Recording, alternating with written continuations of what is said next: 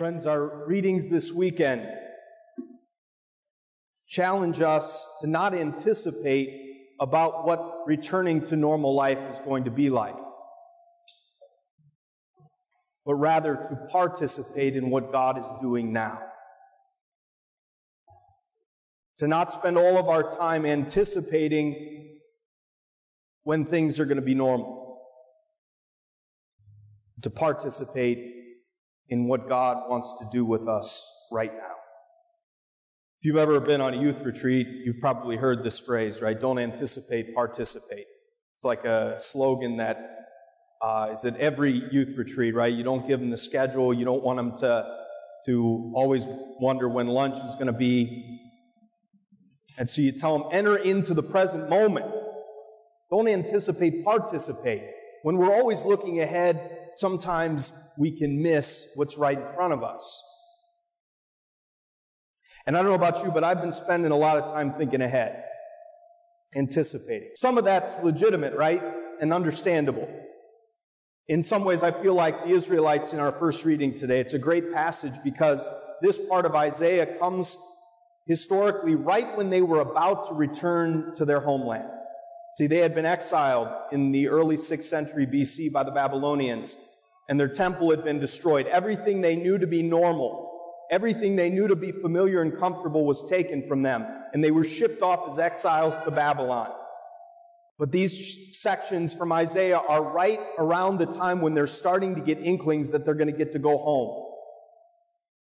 The Babylonian leadership has kind of changed their mind and they're going to start letting the Israelites go back to Jerusalem to everything that's normal, to everything that's comfortable and familiar to them. And so these passages of Isaiah are filled with incredible hope and almost fantasizing and imagining about what will, what life will be like when it get, when it gets back to normal.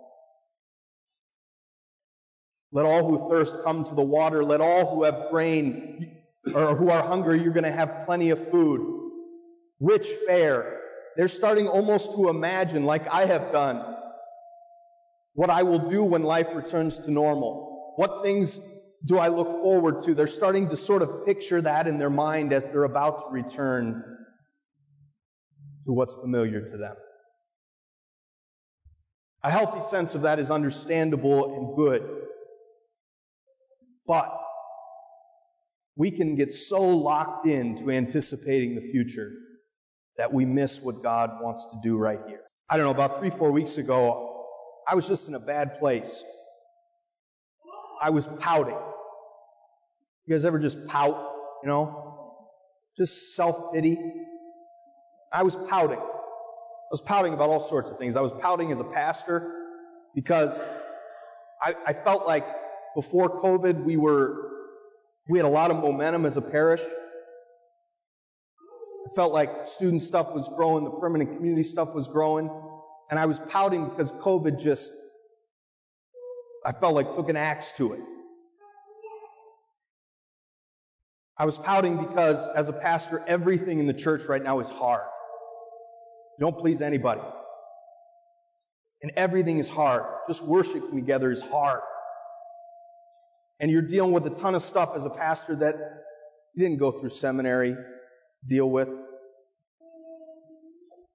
I was pouting as a pastor because I was looking forward to working with the students again, and I have no idea what that's going to look like this year. I was pouting personally because I have some family stuff that was going on, still is going on, that was bringing about fear and sadness and disappointment. I was just pouting. And luckily, I have some friends that really speak truth to me.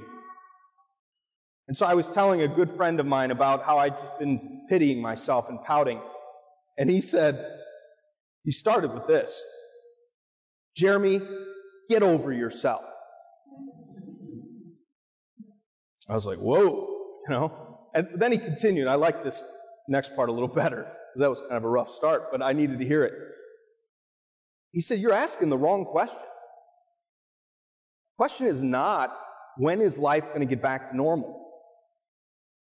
The question is, what is God doing in you right now? And that convicted me. It was true. I knew it was true. So it shocked me out of my self-pity and my pouting. It's like, yeah, I've been spending so much time anticipating that I am not even, I have not been participating in life. I've not been participating in what God's trying to teach me in the midst of this. Our readings today point us to that. Because the second reading tells us nothing, including a pandemic, can separate us from the love of Christ. Nothing. I wish Paul would have listed pandemic in his litany there, but his litany actually seems to be somewhat autobiographical. He says, no anguish or persecution or famine or the sword. A lot of those things he went through personally. Seems to be listed. He didn't seem to go through a pandemic. But you could throw that right in there. Nothing can separate us from the love of God in Christ Jesus. Nothing. And notice what he says in the second litany, not future things either. The future cannot separate us from the love of God in Christ Jesus. The future is in God's hands. Nothing that can happen that we can anticipate can separate us from the love of God in Christ Jesus. In some ways, it's just a reformulation of that tough teaching of Paul from last week, which is so strange, I mentioned. That all things work for the good for those who love God. And you're like, no, they don't. But it's the same formulation. What, what Paul is saying is that every situation that happens to us can be an opportunity to love better. Can be an opportunity to grow, to grow closer to God and to others. To expand our heart. Everything that happens to us can expand our heart if we let it. And if we see it as an opportunity of grace and not some barrier to simply overcome. We have to participate, not anticipate. And in the gospel, Jesus is dealing with an exhausted crowd who's hungering for food. He's dealing with a bunch of disciples who are fed up with ministry. Like, just send them off to a town and they can fend for themselves with food. He's dealing with fatigued and exhausted people and leaders, and he feeds them with the small gifts that they present to him of fish and loaves. And so maybe we feel like that. We don't have much to offer God because we're pouting a little bit. And yet we present the small offering of our heart. God does incredible things with it. He knows our exhaustion. The gospel says he was moved with pity. He was moved with pity and compassion for these people. He knows our fatigue and our exhaustion, and he wants us to just offer the smallness of what we have, and that he can do incredible things with that. So, friends, is looking into the future and anticipating and and, and, and longing for the day when COVID is not around, is that an okay thing? Of course. It's what I feel like the Israelites were doing in the first reading.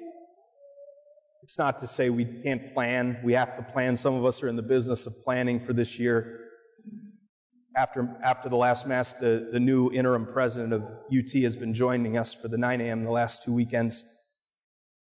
And I said to him, I said, Dr. Postel, you're kind of in the planning business, so don't take my homily too seriously this morning. You know, you got to. And he said, no, but he said, actually, I want, I want to share with the professors what you said, which is that we, we might be anticipating so much all of the roadblocks we're going to experience and what's going to happen down the road that we forget about the students and teaching the students that are in front of us in that moment. So it's not to say we don't plan. It's not to say we don't anticipate. It's not to say we don't long. But if that gets in the way of us seeing the present moment, we're missing something. We're missing something of God, what God wants to do with us and in us right now. Friends, as we all navigate this difficult time together, let the readings today challenge us to not anticipate, not to spend our entire lives anticipating when we're going to get back to normal. Instead, let's participate in what God wants to do right now. Amen.